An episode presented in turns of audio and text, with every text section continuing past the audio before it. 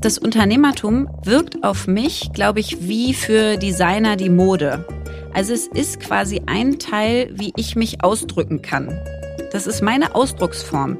Wenn du mich kennenlernen möchtest, dann guck dir Amorelie an. So, ja, das ist sozusagen meine Mode.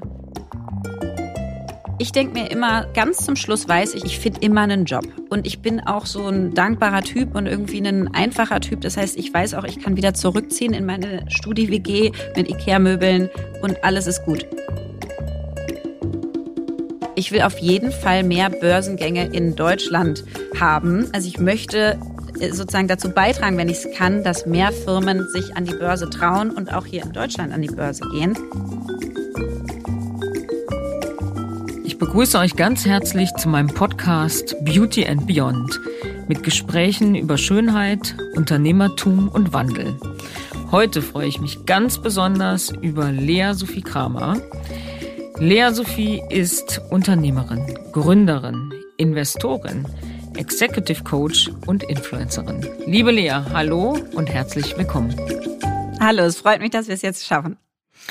Lea, dein Baby Amorelie ist gerade weiterverkauft worden ähm, von Pro7 Sat1 an eine niederländische Gruppe. Wie ist das Gefühl so, jetzt äh, loszulassen. Und äh, das war ja ein Multi-Exit für dich über die Jahre. Ähm, ja, wie ist das Gefühl? Ja, also erstmal war ich natürlich jetzt die ganze Zeit auch involviert und bin irgendwie glücklich und erleichtert. Ich hätte gar nicht gedacht, dass es doch so schön ist, auch einen Abschluss zu etwas zu haben. Also ich bin ja vor zwei Jahren rausgegangen, ähm, operativ als, als CEO, bin seitdem im Beirat, habe noch meine, ähm, meine bisschen mehr als zwei Prozent Anteile gehalten und fand es auch toll, involviert zu sein. Und gleichzeitig habe ich jetzt gemerkt, Mensch, es ist auch schön, wenn man einfach so, ich stelle mir das so vor wie so ein kleines Paket, wie so ein Geschenk, was ich jetzt so zumachen kann. Und ich kann die Schleife zubinden und ich stelle es mir ins Regal und ich kann mir das angucken und sagen, das ist jetzt erstmal fertig. So, diese Reise ist irgendwie auch beendet und abgeschlossen. Und das finde ich ganz toll. Und ich bin total froh, dass wir an äh, Ecom verkauft haben, an die Holländer, weil ich die einfach unglaublich gerne mag. Das sind beides Unternehmer ähm, die ihre Firmen in diese Ecom-Gruppe äh, reingebracht haben. Das heißt, es ist ein irre unternehmerisches Umfeld. Die haben auch schon ganz viele andere Firmen gekauft, also so ja ähnliche Firmen wie uns in anderen europäischen Ländern. Und deswegen habe ich das Gefühl, wir sind da total gut aufgehoben und äh, freue mich einfach riesig, dass die die Firma jetzt weiterentwickeln wollen. Also eine gute Heimat für Amorelie. Ja, finde ich schon. Ja, auch eine strategische Heimat. Ja. ja, ja, total. Eine strategische, eine, eine gute und auch so eine internationale Ausrichtung mag ich. Und es ist eine wahnsinnig menschliche Heimat. Also durch, ich finde wirklich so Unternehmer arbeiten nochmal anders. Ja, die sind einfach, die sind so ein bisschen wie, wie Familienunternehmer halt. Ja, die haben das Gefühl, wir tragen das fort, wir wollen da was Großes schaffen, wir wollen auch ein tolles Umfeld haben, wir wollen eine tolle Kultur haben. Und äh, das ist natürlich all das, worauf wir auch geachtet haben bei Amorelie und was die jetzt weiter wertschätzen. Und das finde ich toll, da fühle ich mich sehr wohl mit. Als du aus der operativen Rolle raus bist, also aus der CEO-Rolle, hast du das Year of Learning eingeleitet. Was, was hat das bedeutet oder was hast du dir am Anfang vorgestellt und was ist dann eigentlich daraus geworden? ja, ich bin Ende 2019 ja rausgegangen ähm, und ich habe halt es gibt so ein, irgendwie so einen Spruch oder ich glaube, es ist irgendwie eine afrikanische Weisheit oder so. Ich hatte so das Gefühl, ich muss die Seele nachkommen lassen. Also ich habe äh, unglaublich früh angefangen, Verantwortung zu übernehmen, bin mit 21 damals zu Rocket, habe mit irgendwie Mitte 20 schon 1200 Leute in elf Ländern äh, geführt, äh, war für Asien verantwortlich, habe aus dem Koffer gelebt, in elf asiatischen Ländern unterwegs gewesen, dann ein Unternehmen gegründet, dann zwei Kinder bekommen währenddessen, nach zwei Monaten immer wieder sofort in den Job zurück mit den Kindern. Und es war einfach eine wahnsinnige Anstrengung und ein Kraftakt. Und dann habe ich das aber unfassbar gerne gemacht. Das ist meine, meine große Erfüllung. Ähm, aber ich habe irgendwann gemerkt, so Amorelie und ich gehen in andere Richtungen weiter. Der Hauptteil ist, glaube ich, dass mir ging es immer so um diese Liebe und Beziehungen und ich hatte Ideen zu, wir müssen irgendwie Paartherapie enttabuisieren und solche Geschichten. Und bei Amorelie geht es um erfüllte Sexualität.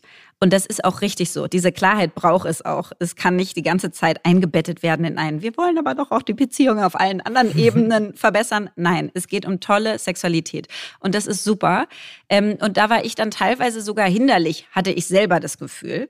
Und das Schöne war einfach, dass ich das so selber entscheiden konnte. Die Investoren ähm, waren unglaublich traurig, was mich natürlich irgendwie froh gemacht hat, weil sonst ähm, hätte ich auch gedacht, oh Gott, hast du einen Fehler gemacht vorher, wenn die sich freuen, wenn du sagst, du gehst. Ähm, das heißt, die waren irgendwie so, ach Mann, können wir nicht irgendwas tun? Und dann habe ich gesagt, nee, ich merke einfach, dass diese Reise vorbei ist. Und dann durfte ich es ja alles selber entscheiden. Also ich habe die meine Nachfolgerin selber ausgewählt, ich habe den ganzen Prozess selber gemacht. Ähm, ja, ich habe danach mit denen definiert, wie ich weiter involviert bleibe und so. Also es war unglaublich selbstbestimmt und dadurch für mich ein, ein echt positiver Abschied.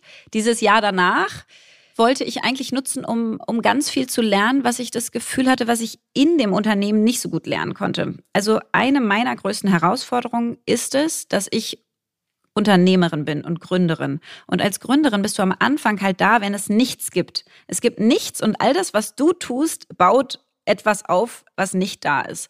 Das heißt sozusagen, du lernst, dass deine eigene Arbeitskraft wichtig ist und dass du selber irgendwie eine gute Idee haben musst und alles muss quasi aus dir herauskommen.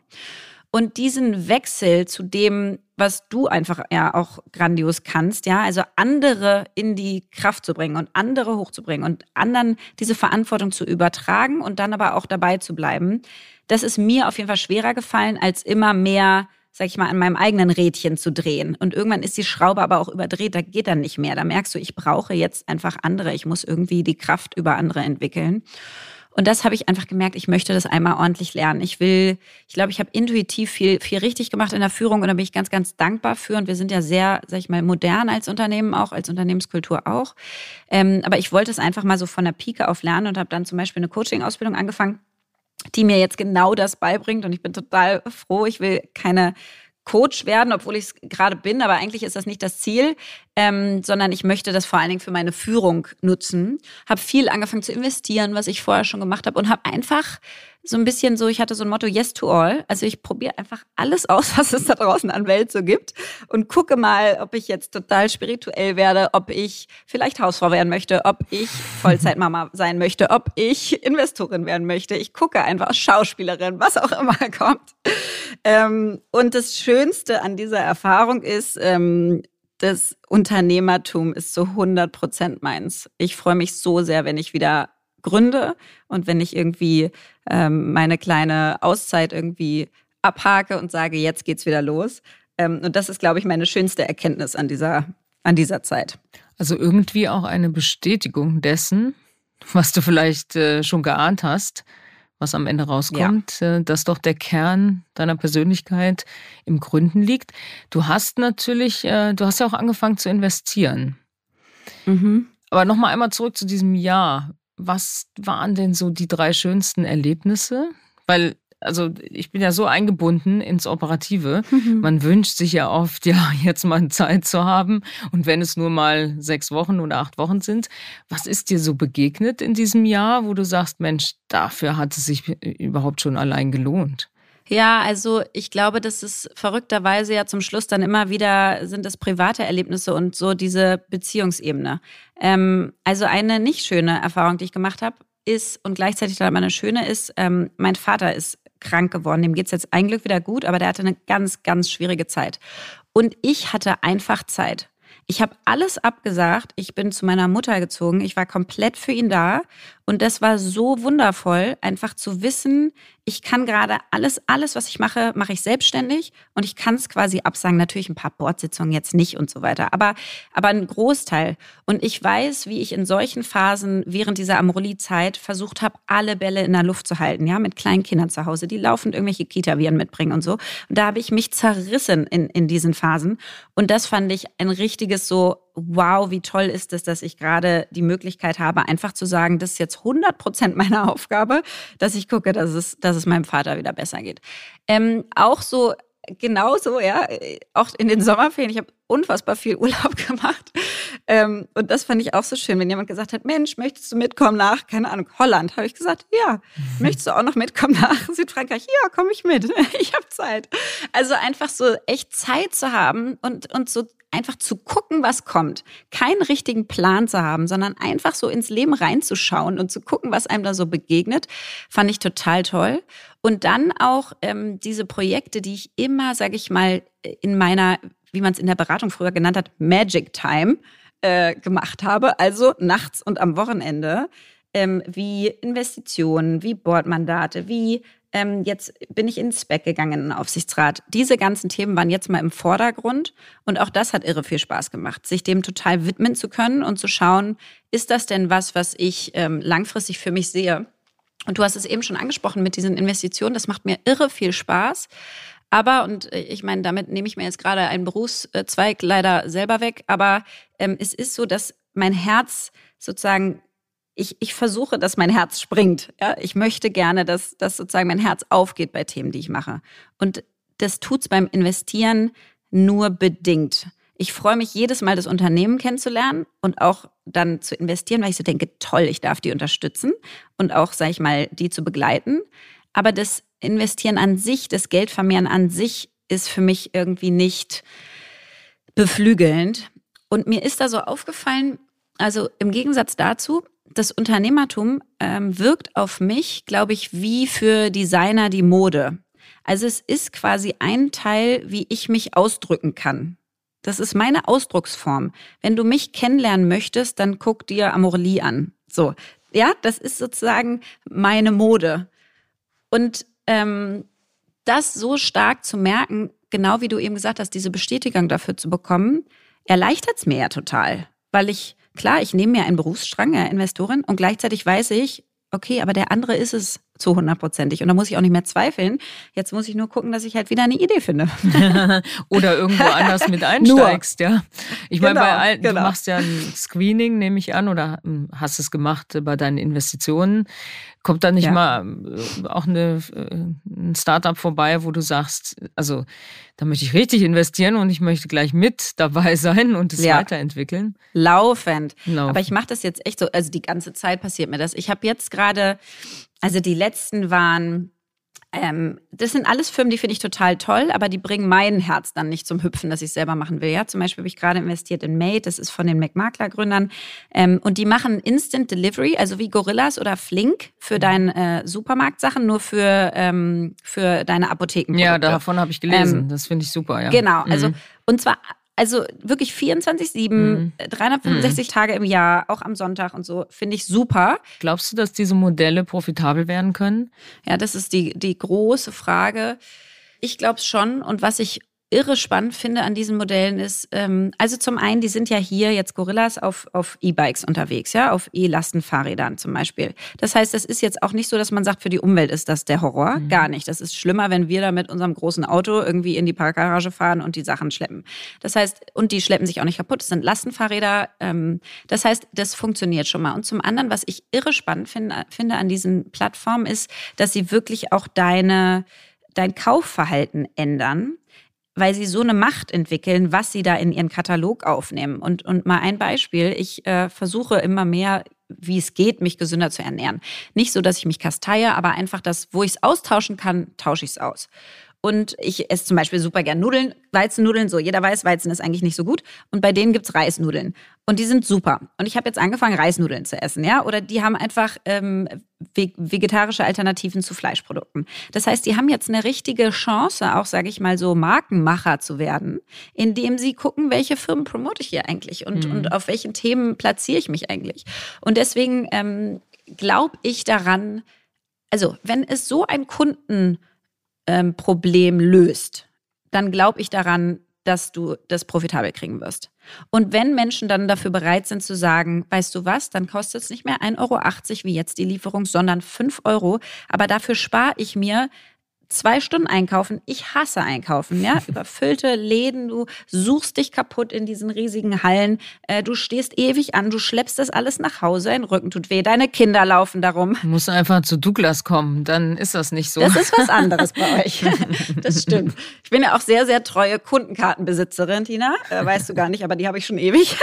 sehr gut. Und ähm, kaufe in der Tat offline bei euch ein, aber das ist auch ein schönes Erlebnis und du hast natürlich auch viel, viel kleinere Warenkörbe, ja, mhm. mit diesen Tüten da rauszukommen. Mhm. Naja, also long story short, ich glaube an diese Modelle, aber bei vielen Modellen ist es dann so, die kann ich von außen bewundern und denke mir, toll, dass ihr es macht, ich will es nicht machen. Und dann gibt es ein paar Modelle, gerade auch so jetzt im Food-Bereich, den ich mir angucke, wo ich denke, oh, das will ich selber gern machen.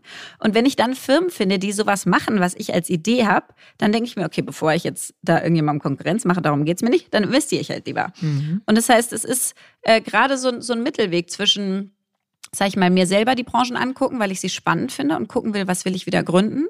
Und dann dabei auf tolle Firmen zu äh, treffen, die ich dann auch aktiv anschreibe. Ne? Ich schreibe die dann bei äh, LinkedIn meinetwegen ähm, an und mhm. sage, hi, hier ist Lea, ich würde super gerne mit euch mal sprechen. Ich finde eure Idee total toll. Und die sagen so, äh, äh, schreibst du da gerade wirklich selber?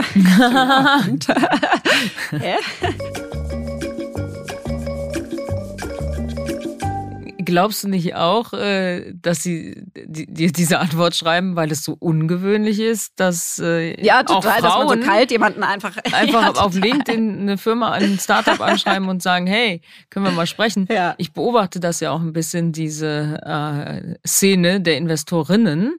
Da kommt ja jetzt viel ja. in Gang auch mit äh, ein paar Initiativen. Ähm, glaubst ja. du, dass äh, das sind noch zarte Pflänzchen? Oder glaubst du, da ist jetzt rollt jetzt richtig eine Welle, dass äh, Frauen aktiver sind und in Startups investieren? Weil eins darf man ja nicht äh, vergessen: Du hast natürlich auch das Kapital durch die erfolgreiche Gründung, den erfolgreichen Absolut. Exit. Hast du natürlich auch ja. den Luxus zu sagen: Ich gucke mir die Szene an und hier und da ja. und dort. Äh, du verteilst ja auch deine Investments. Du setzt ja nicht irgendwie ja. die Hälfte deines Kapitals auf eine auf ein Startup. Ähm, wie, wie, das spielt ja auch eine Rolle und ich glaube in dieser Situation sind ja ganz wenige Frauen. Die, die das Geld Absolut. haben, sind ja meistens die, die die Vorstandskarriere schon halbwegs hinter sich haben.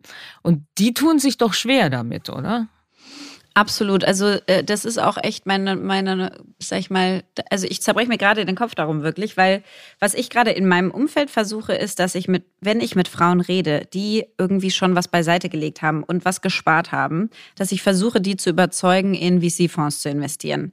Ähm, und da habe ich jetzt so meine Erfahrungen gemacht und kann sagen, welche ich irgendwie gut finde. Und dann versuche ich wirklich, und dann sage ich, poolt doch das Geld. Ja, wenn ihr das Ticket nicht habt, die Ticketgröße bei VC-Fonds musst du meistens 200.000 Euro investieren. So, das haben die meisten nicht. Aber mhm. dann guckt, dass ihr euch mit zehn Freunden zusammentut und jeder macht 20 oder so. Aber versucht da reinzukommen, versucht zu starten. Ähm, ich habe echt oft schon überlegt, ja, ich würde so gerne sozusagen so ein ja, so eine Art Tiny Fonds aufbauen, mhm. äh, dass Leute quasi mit einfach investieren können bei können. dir. Genau. So wie Frank genau. Thelen jetzt gerade. Genau, aber in einem viel kleineren mhm. Rahmen. Mir mhm. geht es da gar nicht so, dass ich, ich habe null Bock, wie gesagt, auf Fonds. Mhm. Ich will keine mhm. Investorin sein langfristig. Aber ich will in tolle Firmen investieren. Und mir geht es vor allen Dingen um diese Demokratisierung dieser Assetklasse. Ich möchte gern, dass mehr Leute und vor allen Dingen Frauen die Chance haben zu investieren, auch mit kleineren Beträgen. Und das fände ich halt toll. Und da Aber das ist doch eine Riesenidee, ist doch gerade eine Gründungsidee.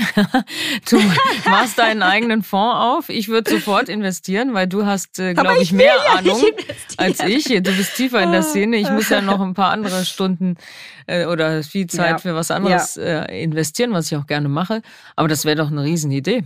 Also du hast völlig recht. Ich habe in der Tat da schon hin und her mit überlegt, weil das Problem ist, also mein Problem ist, ich liebe das operative Arbeiten. Mhm. So, ich liebe es, Teams mhm. zu führen. Ich liebe es, Dinge mit aufzubauen. Ich liebe es, innovativ zu sein. Ich liebe es, mir Megatrends anzugucken. Ich liebe es, diesen Product-Market-Fit hinzukriegen für Dinge. Das heißt, es ist alles operative Arbeit. Und das Investieren ist sozusagen, ja, wie, wie du vorhin auch äh, richtigerweise gefragt hast, ich äh, ich quasi investiere und denke bei ganz vielen Sachen, jetzt gib mir das, ich will das machen. ja. ähm, und das äh, ist sozusagen schön, wenn man es dann nebenher macht wie ich und das ist auch toll. Und ich glaube, vielleicht gibt es auch einen Weg, wie ich einfach so eine Art Mini-Fonds irgendwie äh, raisen kann. Ähm, wo andere Leute dann einfach mit investieren können und mir einfach irgendwie vertrauen müssen. Mal gucken. Ähm, aber wenn nicht, glaube ich, ist es einfach so, dass ich schon wieder was operativ gerne machen möchte. Du bist ja auch bei dem Spec äh, ganz früh mit dabei. Mhm. Die, die Tony Box, die ja jetzt genau. über dieses Vehikel an die Börse geht. Wie hast du einfach gesagt, oh, ich habe davon gelesen, finde ich interessant, äh, mache ich mit? Oder man hat das Gefühl, du bist sehr mutig, du gehst sehr früh in neue Modelle und bist eigentlich überall dabei, wo, wo die Musik spielt. Ja, ich glaube schon, dass ich extrem risikofreudig bin mhm. ähm, und das vielleicht auch ein Unterschied ist zu, ähm, zu vielen Frauen, die man so trifft. Jetzt gar nicht die alten Klischees bedienen wollend, aber ähm, es ist in der Tat so, dass, dass da mehr Vorsicht, glaube ich, generell herrscht und ich das äh, irgendwie nicht so hab. Ich denke mir immer irgendwie so ganz zum Schluss weiß ich, ich kann, ich finde immer einen Job. Also und ich bin auch so ein, so, ich bin ein dankbarer Typ und irgendwie ein einfacher Typ. Das heißt, ich weiß auch, ich kann wieder zurückziehen in meine Studi-WG mit Ikea-Möbeln und alles ist gut. Deswegen habe ich so nicht so diese Angst, irgendwie so eine Existenzangst oder sowas, sondern bin echt bereit, großes Risiko zu gehen. Bei dem Spec war das so, dass ähm, der erste deutsche Spec ist ja der Lakestar Spec von Klaus Hommels und das ist der zweite deutsche Spec und ähm, den Alexander Kuttlich und auch Ludwig Ernsthaler und äh, Florian Leibert den Alexander Kuttlich vor allen Dingen, den kenne ich schon ewig lange. Der war früher ja ähm, Rocket CEO und ist einfach, finde ich, ein richtig guter und ich mag ihn sehr und vertraue ihm sehr. Und als der mich gefragt hat, Mensch, kannst du dir vorstellen, in den Aufsichtsrat von einem Spec zu gehen, habe ich so gedacht, auf jeden Fall. A, keine Ahnung, was das überhaupt ist und wie das funktioniert. Deswegen finde ich es super. B, ich will auf jeden Fall mehr Börsengänge in Deutschland äh, haben. Also ich möchte sozusagen dazu beitragen, wenn ich es kann, dass mehr Firmen sich an die Börse trauen und auch hier in Deutschland an die Börse gehen, weil die meisten sind ja jetzt durch den Spec dann in den USA an die Börse gegangen. Mhm. Aber das äh, möchte ich genau nicht machen.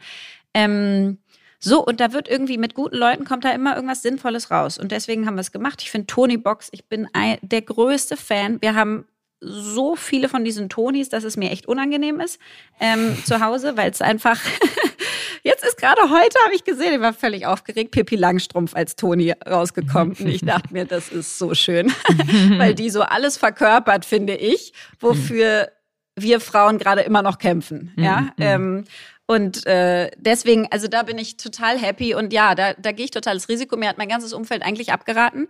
Ähm, und dann mache ich es halt trotzdem.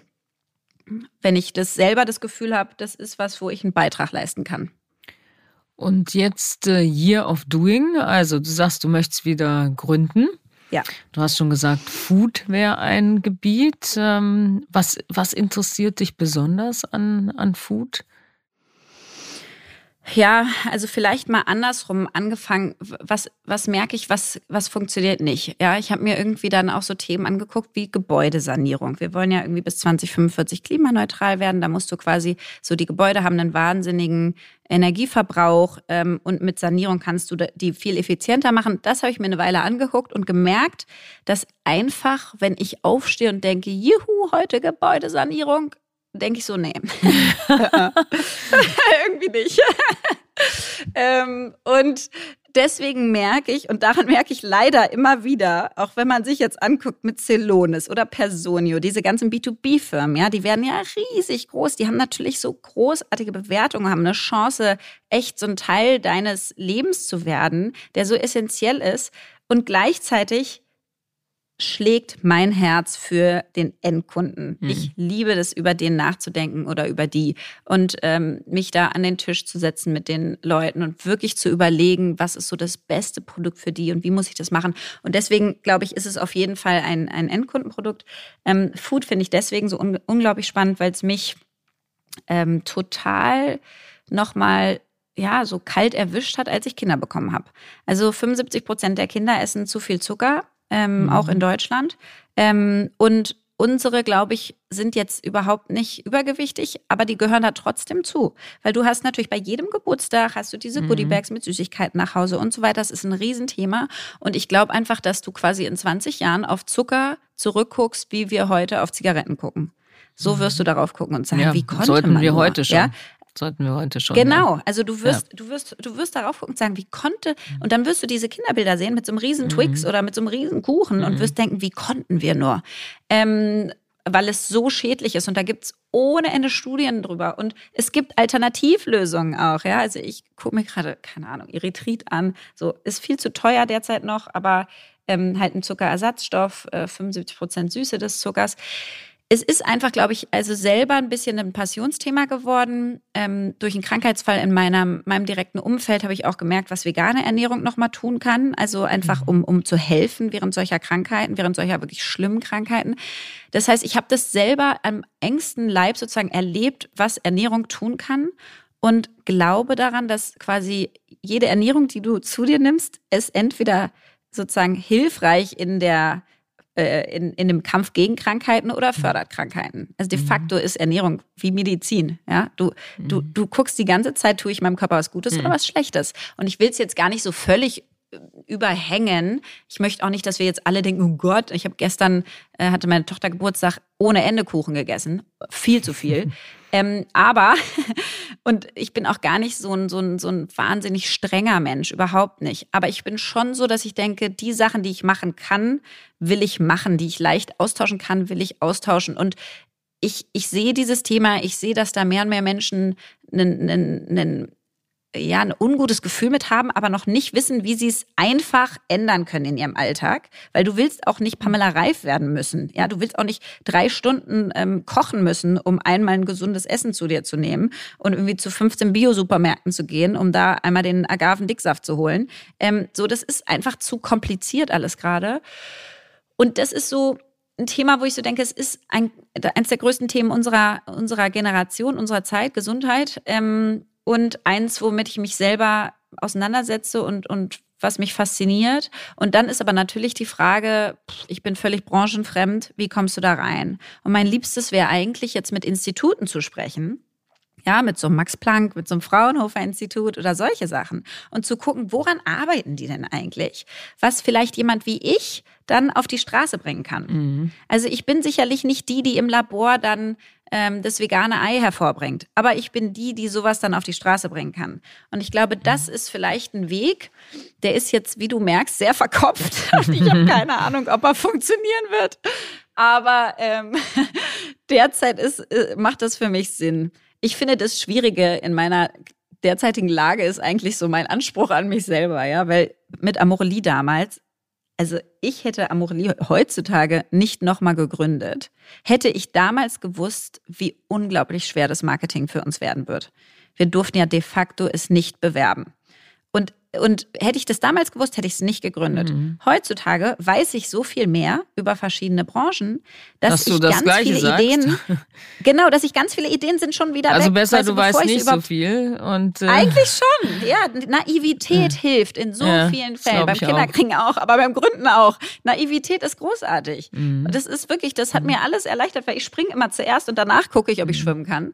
Ähm, und, ja, und vielleicht das, das steht dir dann total. jetzt äh, dein Wissen auch über so viele Branchen, deine ja, Analytik, voll. vielleicht sogar ein bisschen im voll. Weg, weil du jetzt zu viel drüber nachdenkst, wird es wirklich was Absolut. oder kann es was werden? Ja? Und dann will ich natürlich auch, dass es groß wird und dass es einen Sinn mhm. hat und dass ich und ja. so weiter, dass ich da alle diese Sachen, die ich haben will, damit erfüllen kann. Und das ist wahrscheinlich überhaupt nicht Ja, dann machbar. wirst du nie gründen, wenn du so rangehst. ja, ich weiß. Aber nochmal auf das Thema Ernährung zurückzukommen. Ich glaube, das ist das perfekte Suchfeld, weil wie du schon sagst, äh, das wird uns nach vorne raus äh, sehr, sehr beschäftigen. Und äh, der Zucker, der kann so viel zerstören. Das ist übrigens auch der Grund, warum ich glaube, man muss das in den Alltag einbauen. Also es muss den Schokoriegel geben, ja. der eben weniger Zucker Absolut. hat und nicht äh, der Schoko Schokoriegel, der gar keinen Zucker mehr hat oder der komplett ja. nicht mehr schmeckt, weil da sind wir nicht diszipliniert genug als Menschheit. Ja. Also jedenfalls nicht alle. So. Es gibt eine sicherlich nee. eine Gruppe, die kann das und die ist auch total diszipliniert. Aber die Mehrheit der Bevölkerung liebt ja auch noch den Genuss und es muss Lebensmittel geben, die deutlich gesünder sind, aber die nicht komplett auf äh, Genuss äh, verzichten. Deswegen bin ich ja kürzlich auch in den Beirat gegangen von The Newcom, die den äh, gesunden Schokoriegel und auch noch andere Produkte ja. verkaufen, die das auch schon wirklich sehr erfolgreich machen. Und äh, ich bewundere das, was die drei Jungs da sehr erfolgreich und auch mit so einer sehr, sehr coolen Ja, voll, ja. auch so mit coolen Kampagnen, ne? Die sind mhm. auch sehr mutig, finde ich, in ihrer richtig. Werbung und in ja. ihren Statements. Und mhm. ähm, aber genau da muss die Reise hingehen, absolut. Und ich bin voll bei dir. Das ist, glaube ich, mein großes Glück, dass ich bin so ein, ähm, so ein Durchschnittsmensch, ja. Also mhm. ich bin hm. selber nicht so diszipliniert wie jetzt ein paar Freundinnen von mir, dass ich da jeden Tag auf dem mhm. Pelleten sitze und kein Zucker mehr und auch kein Alkohol und so weiter, sondern bei mir geht das so in Wellen. Ich habe so eine Woche, wo ich mich mega gesund ernähre und dann esse ich irgendwie eine Tafel Schokolade und eine Tüte Popcorn, weil ich einfach Lust drauf habe gerade mhm. und trinke auch zu viel. Ja, also es ist so und ich glaube aber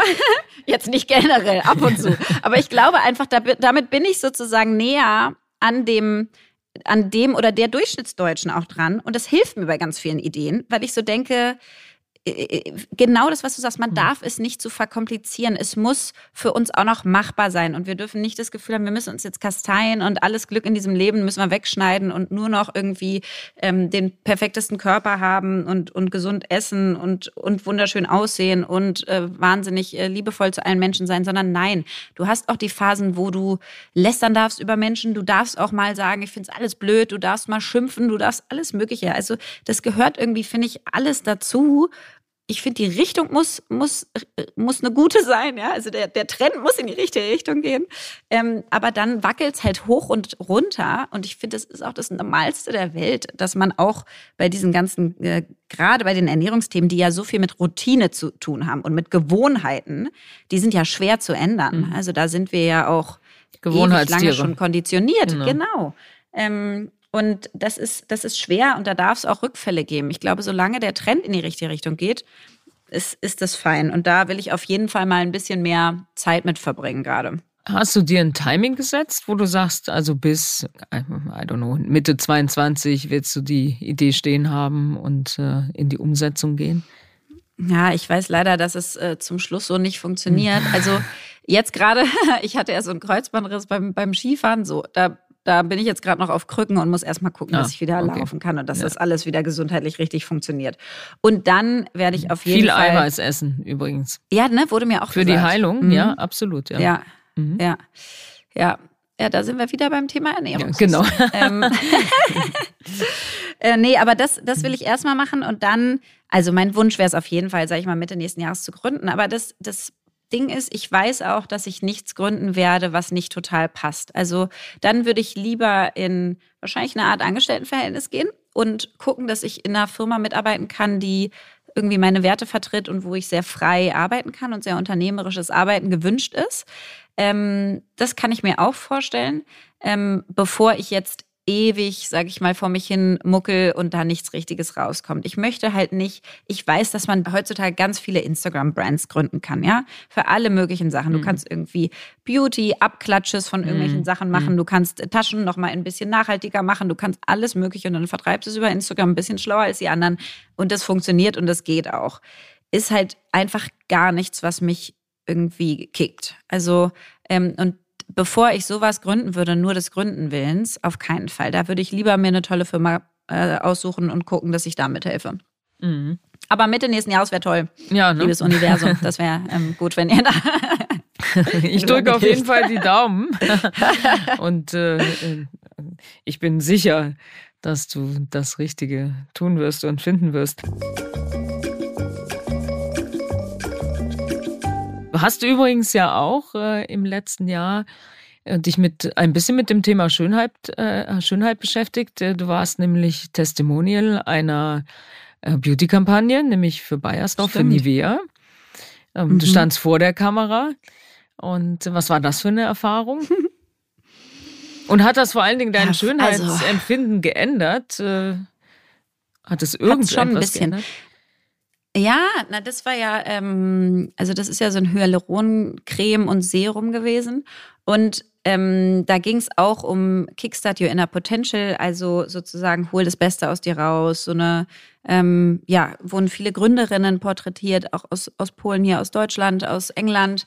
Und fand ich irgendwie sehr, sehr passend. Und Nivea ist natürlich eine der bekanntesten Marken, äh, die wir hier haben.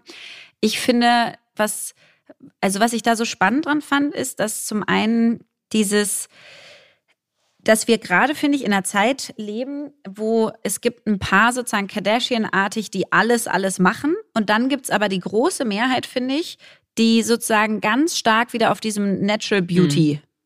Trend-Thema oder Trend, Thema ist.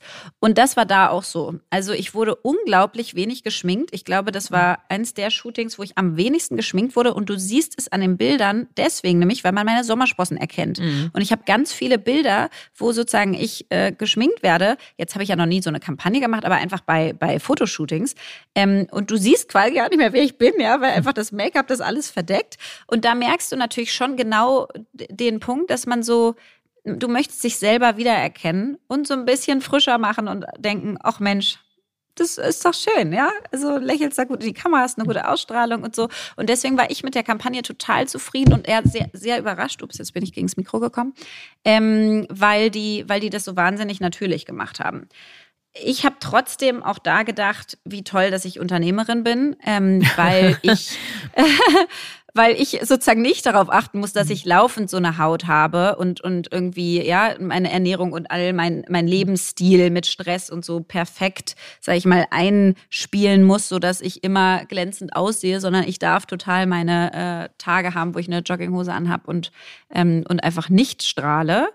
Ähm, und trotzdem ist bei mir so Beauty, Schönheit, auch, auch Anziehsachen, schon ein wichtiges Thema. Also ich mag es auch, dass wir Frauen uns damit ausdrücken können und wir Männer natürlich auch, aber, aber ich sage es gerade so spezifisch auf Frauen, weil früher war es ja schon oft so, dass du bestimmte Zuschreibungen hattest, wenn du hohe Schuhe anhast, wenn du einen roten Lippenstift anhast, wenn du was auch immer, mehr Make-up hast, ja, wenn du dich schön zurecht machst, so die hat's nötig und so weiter. Ähm, und ich finde es einfach schön, dass wir heutzutage irgendwie so alle Seite an Seite stehen und sagen, wisst ihr was, wir dürfen aussehen, wie wir wollen. Die Männer genauso.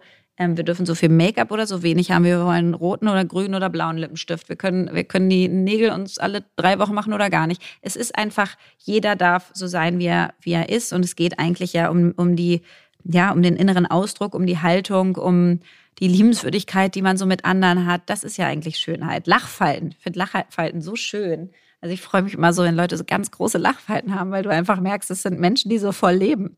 Ähm, und äh, ich glaube, darum, darum geht es eigentlich, das innere Gefühl zu dir zu bestärken und an Tagen, wo du es brauchst, auch ein bisschen dir noch so einen kleinen Push zu geben. Also ich mache mich immer an Tagen, wo ich eher runter bin, jetzt nach der OP zum Beispiel, habe ich mich richtig schön zurechtgemacht. weil ich dann einfach merke, dass ich ins Spiel gucke und denke, guck, ja, ja total. Ja, ja. Und ich stärke mich damit so ein bisschen selber und es mhm. funktioniert. Ich mhm. gehe dann raus und denke, siehst du, klar, kannst gerade nicht laufen, aber dafür siehst du blendend aus.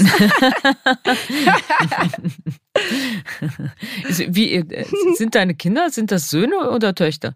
Beides. Ich habe einen Sohn, also, und, einen Sohn und eine Tochter. Ja, ja genau. Wie alt sind die? Die sind äh, jetzt, also die Kleine ist gerade vier geworden und der mhm. Große wird jetzt sechs. Siehst du eigentlich Unterschiede im Verhalten? Also jetzt in Bezug auf Schönheit wäre noch ein bisschen früh, aber man sagt ja, ja immer, wie viel ist da eigentlich Biologie und wie viel ist Erziehung? Siehst du biologische Unterschiede in den Verhaltensweisen? Ähm, also ich kann noch nicht so richtig sagen, was, was Charakter ist, was Biologie und so weiter. Ähm, was ich schon wahrnehme, ist, dass jetzt so mit drei, vier, auch mit Kita natürlich so die äußeren Einflüsse echt eine Rolle spielen. Ähm, und wir hatten zum Beispiel wirklich ein Thema während Corona. Du hattest ja eine Phase, wo du wirklich niemanden mehr gesehen hast. Ähm, unser Sohn war total fein. Und meine Tochter hat irgendwann angefangen und gesagt, ähm, ich glaube, mich mag keiner mehr, ähm, keiner möchte mich mhm, sehen. Ähm, meine Freunde sehe ich mhm. nicht mehr. Also das total auf sich bezogen alles. Mhm. Und wir haben uns echt so ein bisschen Sorgen gemacht, so, wo kommt das her? Weil die ist ja der, der wirklich der Sonnenschein äh, jeder Kita-Gruppe. Ähm, und hat ganz viele Freunde und ganz viele finden sie toll. Und es ist aber trotzdem ganz oft oder, oder öfter, jetzt auch mit anderen Themen, schon so, dass sie Dinge auf sich selber bezieht und da frage ich mich natürlich schon, okay, lebe ich ihr was Falsches vor? Denke ich so, pff, eigentlich äh, nicht, ja? Ist das, äh, ist das bei uns zu Hause? Nein. Also das heißt, es muss irgendwie, ja, ich weiß es nicht, wo dieser Teil, sage ich mal, auch ein bisschen schon Selbstzweifel herkommt, der da ähm, den man da plötzlich, plötzlich merkt. Es ist, ich habe echt unterschiedliche Erfahrungen gemacht. Am Anfang zum Beispiel, als wir nur unseren Sohn hatten und der kam in die Kita, kam er auch irgendwann zurück und wir haben irgendwie Lego gespielt und ich habe so eine Frau dahingestellt, meinte sie, und wer ist die Frau? Er meinte, ja, und wer ist die Frau? Habe ich gesagt, naja, das ist die Eigentümer, also ne, das ist die Wohnungs, die, der gehört das Haus. Mhm. So, das ist die, die Hausbesitzerin. Und dann sagt er, äh, Frauen besitzen doch gar keine Häuser. und dann meinte ich so, sag mal, wie bitte? Also, und dann habe ich eine riesen Diskussion angefangen mhm. und gedacht, Wahnsinn, das, das kann von uns nicht kommen. Das mhm. heißt, du hast mhm. einen gesellschaftlichen Teil, auch, ja, unsere Tochter, wir haben alle Farben zur Verfügung gestellt. Sie mhm. kommt aus der Kita wieder Mit und rosa. es sind Einhörner und Prinzessin und rosa und pink und alles. Das ist schon, mhm. also ich habe auch das Gefühl, man kämpft gegen Windmühlen und willst du natürlich nicht deine Kinder nutzen, um deine gesellschaftlichen mhm. Vorstellungen ähm, irgendwie durchzubringen. Die dürfen sein, wie sie möchten. Aber es ist doch trotzdem überraschend. Also ich, ich habe schon das Gefühl, wir haben da als Gesellschaft so an echt noch was zu tun, dass wir, dass wir die Systeme ändern und ähm, uns selber uns auch mehr Mühe geben, den Mädchen den Fußball hinzulegen und das Auto und äh, mit denen, ähm, weiß ich nicht, ja, ich habe so kleine so Digitalbox-Abos, ja, und mit denen versuchen zu basteln und irgendwie ähm, Kreisläufe zu erklären und wie Schalter funktionieren und so. Also ich glaube, man muss da halt selber sehr viel mehr tun, weil die Gesellschaft schon in eine andere Richtung einen bewegt und zieht. Ähm, ja, das, das spüre ich schon. Mhm. Das ist. Also es reicht nicht nur im jetzt, eigenen Jetzt kleinen, schon so früh, ja. das finde ich das Krasse. Mhm. Schon so früh, mhm. dass man, dass man merkt, die war früher auch so unfassbar mutig und so komplett hier bin ich und zack und da, da, ja, look at me und die war so voll da. Und es ist wirklich durch die Kita hat sich das verändert. Interessant. Also das es reicht nicht das so. eigene Elternhaus, ja, sondern ist, der weitere Kreis spielt dann auch äh, ja. die Sozialisierung ja. dann über Kita, Schule spielt eine große. Rolle und da wird es natürlich äh, etwas uneinheitlicher.